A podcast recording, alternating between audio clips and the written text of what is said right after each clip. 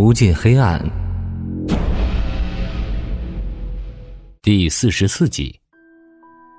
每次做噩梦，周勇都头痛欲裂。他从床上起来，浑身上下就和散架一样。这是刑侦支队的一个杂物间。李安偷偷把杂物间腾出一个空档，找来弹簧床，凑合给他弄个安身的地方。房门被人打开，是李安。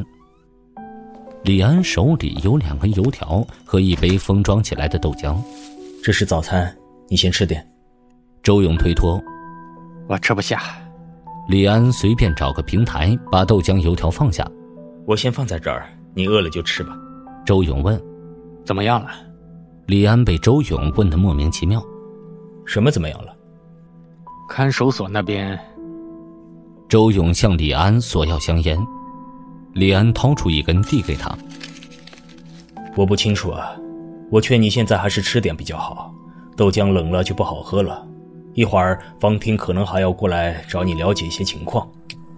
周勇吐出一缕青烟。我在这里有几个人知道？只有五个人，方婷和我，还有另外三名刑警，你也都见过。李安把早餐再次递过来。周勇接过早餐，放在弹簧床上。谢谢。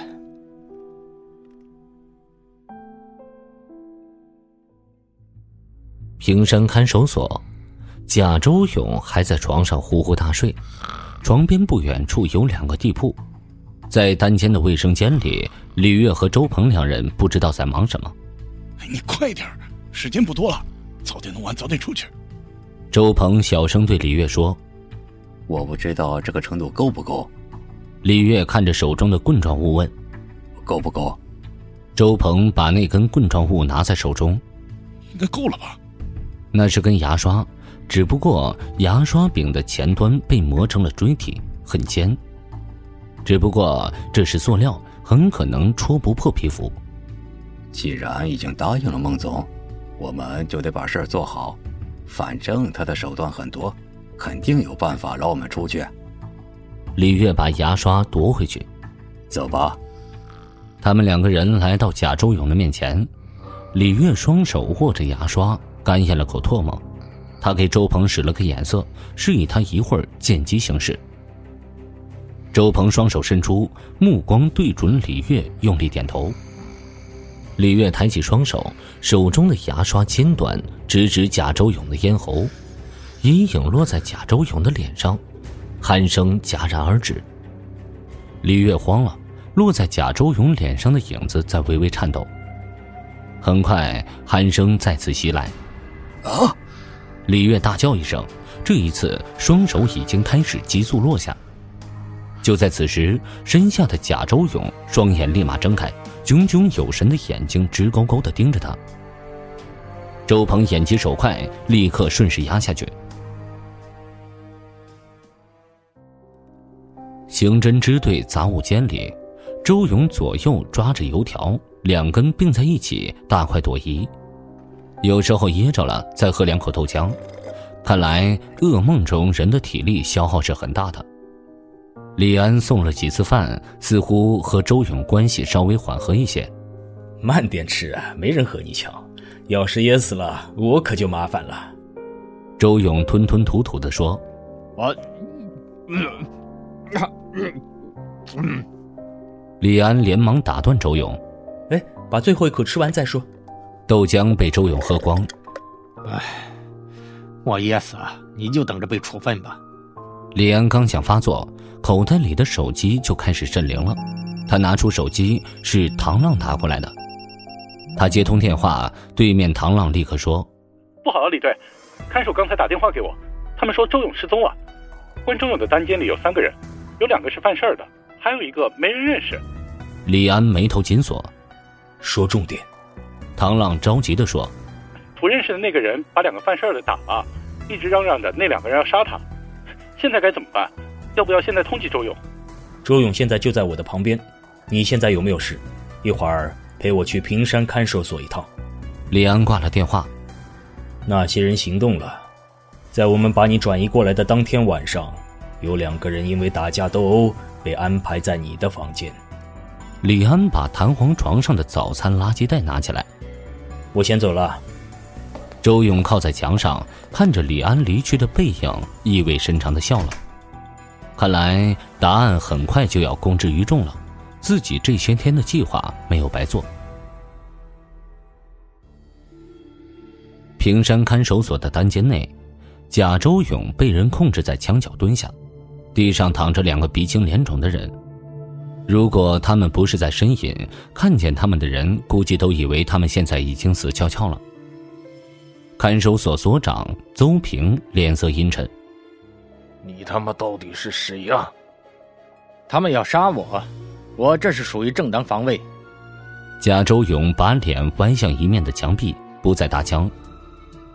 邹平离开单间，在走廊上大口吸烟。一大早，一通电话急促的打到他手机上，听说是关押周勇的单间出事了。他并没有特别吃惊，但是当听见周勇失踪不在房间里时，已经有些紧张了。再听说多出来了一个陌生男人，把李月和周鹏胖揍一顿，更是炸了毛。为什么周勇会突然消失，还多出了一个陌生男人？这让邹平想破头都理不出个所以然来。走廊的尽头传来杂乱的脚步声，李安、唐浪等人出现在尽头，他们快步走到邹平身边。“哎呀，周所，怎么会发生这种事？伤的怎么样了？”李安关切地说。邹平把香烟碾灭在阳台上。“我也不太清楚啊，十分抱歉，李队长，周勇他丢了。”没事，丢了就丢了。李安大手一挥，同行的人跟着他进入房间。李安看见地上躺着两个人，两人都是鼻青脸肿，鼻子都在流血，有一个肩膀被插着一根牙刷，很是怪异。李队，蹲在一旁的贾周勇起身，却被身边看守所的同事按在地上。李安走上前，把看守所同事的手拿开。自己人，自己人。陈宏伟，唐浪认出那个男人。你不在武警队执勤，在这里待着干啥？陈宏伟有些尴尬。李队安排我个任务，所以我就来了。李安挥了挥手，指着地上呻吟的两个倒霉鬼：“这些先别说了，把他们两个人带下去，清理下伤口，上点药，带回支队。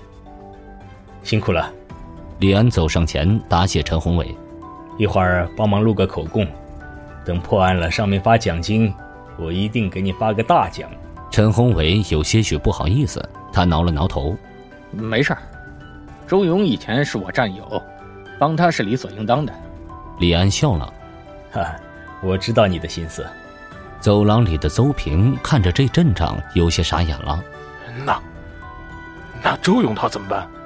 李安微微一笑：“周勇的去向你不用管了，我知道在哪儿。你得好好反省，为什么看守所会发生这种事？单间为什么安排三个人？为什么他们要打架？”丢完这句话，李安看都不看邹平一眼，转身就走，留下他一个人尴尬的站在原地，不知所措。欲知后事如何，请收听《无尽黑暗》的下一集。本节目由 Face Live 声势工作室倾情打造。Face Live 声势工作室，声势最擅长，祝您声名千里扬。